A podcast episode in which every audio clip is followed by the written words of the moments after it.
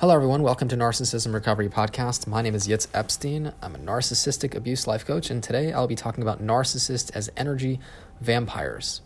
Narcissistic abusers operate out of a false sense of self and therefore do not create their own energy. They therefore need others to fuel them. A person who's healthy, who's aligned with their true authentic self, will have a certain amount of energy that gets regenerated. Because the narcissist is operating out of a false pretense, they need others uh, those who are aligned with their true self to fuel them. This is oftentimes why victims of narcissistic abuse describe feeling completely empty and drained as well as, as exhausted. Narcissistic abusers have a sort of parasitic quality in that they provoke emotional reactions in others and then feed off of those reactions uh, as, a, as a form of narcissistic supply. The false self and anybody who reacts to it, anything that reacts to it and gives it validation becomes the, the energy, the battery for this false self. Narcissistic abusers tend to pick on empaths and highly sensitive people who um, uh, to vampire, mostly because of the strength of their emotions, their vibrant energy, their creative energy, their raw, authentic uh, love and, and uh, ability to make others uh, feel good, and their willingness to help others. Narcissistic abusers will feed off of these individuals and use their uh, their their unconditional acceptance and love as a form of narcissistic supply. So the question is, why do they do this? And we did mention earlier the, the false self, but really, because the energy field of a narcissistic abuser does not exist, they're cut off from their own energy source. They therefore do not have the ability to create. They do not have the ability to be creative, to um, to enter, exercise any real, true uh, choice in their life. They are victims. They therefore need uh, others. They need victims. They constantly need that supply, that reflection to the false self.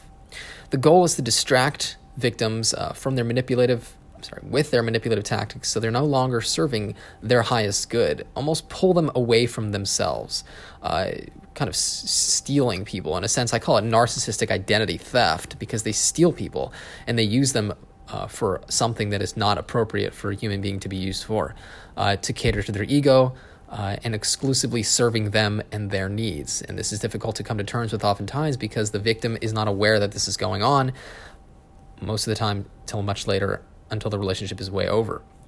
Here are some signs uh, that you are, that you have been victimized and drained by narcissistic abusers and emotional vampires. And uh, this is an article called Seven Ways Emotional Vampires Drain Empaths and Highly Sensitive People by Shahida Arabi. I'm quoting from this wonderful article.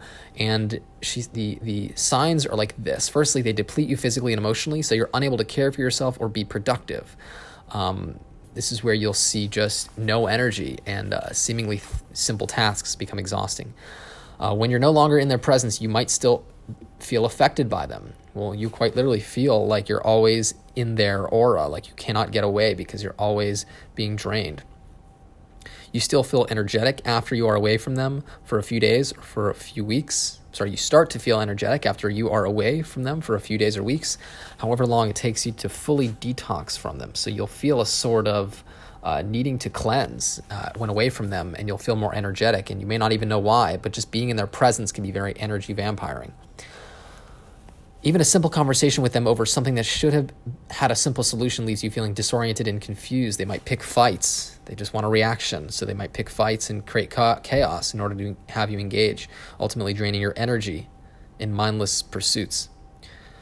They're much like a needle in a balloon, and their parasitic nature can make you feel like you're becoming toxic too. This is where you might even start to become narcissistic yourself um, because you just feel so drained and you absolutely have nothing left. Uh, so you might become angry and irritated and agitated. With narcissistic abusers, there's absolutely no such thing as reciprocity with them. Uh, you are there to fulfill their needs while they neglect yours. Now, they might give you a little bit tidbits of crumbs of love, of, of uh, intimacy, of, of connection, but ultimately it is a barter to get your supply, to get your energy in return. They put you down, they put victims down and take pleasure in sabotaging them. They always want you to be less than. Uh, they'll sub- subtly uh, destroy your ability to succeed. They'll steal your goals, your hopes, your dreams. Ultimately, they want you serving them for life. They want to be a sort of God over their victims. So, how do they do it? Because it seems like it should be a difficult thing to do, but in reality, it's not. Uh, they create drama and force victims to play their part in it, play the role, and it creates a ton of wasted energy to be used. This creates a sort of high as victims watch uh, I'm sorry, as narcissists watch their victims run in circles of chaos they created, it becomes a sort of thrill to uh, watch them drain their energy for nothing. Um, this then gives them the energy, the, the high of the drug of choice, which is other people being controlled and working to get their approval. It'll, they'll provoke victims to react uh, and invest emotional energy in their mind games. So this is similar to the previous one, where uh, they'll just play games and have the the victims uh, think, try to think, outthink them, and ultimately create a chaotic experience. Um, they'll constantly be playing games, trying to one up. It'll be competition constantly. There'll be no equal playing field. And the silent treatment to force victims to try harder to please them and using their pain as a way of feeling stronger and superior um, by being passive aggressive and watching victims uh, spend countless energy trying to figure out what's wrong with the relationship ultimately creates a sort of control high where the victim, where the narcissistic abuser then gets energy from that as well. And anything to get the victims to react a certain way, which fuels their false world and false self. Uh, so this is really any technique, any tactic, any abuse tactic, which really includes most, if not all, of the narcissistic abusive victim uh, abuse tactics, is to control, to control, to use them as a supply, to supply their false world, their false matrix as a battery, as a form of energy field. So a couple of tips on what to do if you find yourself in a relationship with an emotional vampire. Uh, first to do, first thing you want to do is walk away, get out as soon as you could, if possible. Um, ultimately, once you walk away, the issue does not end because you still have the uh, the emotions that are tied up, the energy that's tied up. So it's important to kind of cut the psychic cords and the emotional bond. This takes work because you have to really sift within yourself and identify what your wounds are and what hooks they have had you pulled into, ultimately sucking on your energy and using you as a supply. So that is very necessary. Even once you walk away, uh, you might unconsciously walk into another relationship with a narcissistic abuser if you still have wounds. So walking away is the first step. But healing your childhood wounds, healing your wounds of past relationships, uh, your un- there are files of emotional uh, dysfunction and trauma from the past uh, need to be healed. Cut off your energy supply. Do not react to them. Uh, do not allow your emotions to be pulled into their game. Um, do not play their game. Call it out. See the game being played. Uh, don't give yourself over. Don't get caught up in the drama. See it as childish and extremely pathetic, to be perfectly honest, and ultimately get distance. Give your energy to yourself. Create, tap into your own creative source of energy. Give that to yourself and heal. Um, become the strongest uh, version of yourself as you could be. Uh, this is the best way uh, to protect from energy vampires. Becoming conscious, becoming aware of your shadows, of your denied aspects of self, healing those shadows, shining as much truth light onto the darkness of your past and what you've been through will give you the best chance of really protecting yourself from narcissistic abusers. You cannot outthink them. There will most always be someone who's a smarter narcissist than the one you've been in.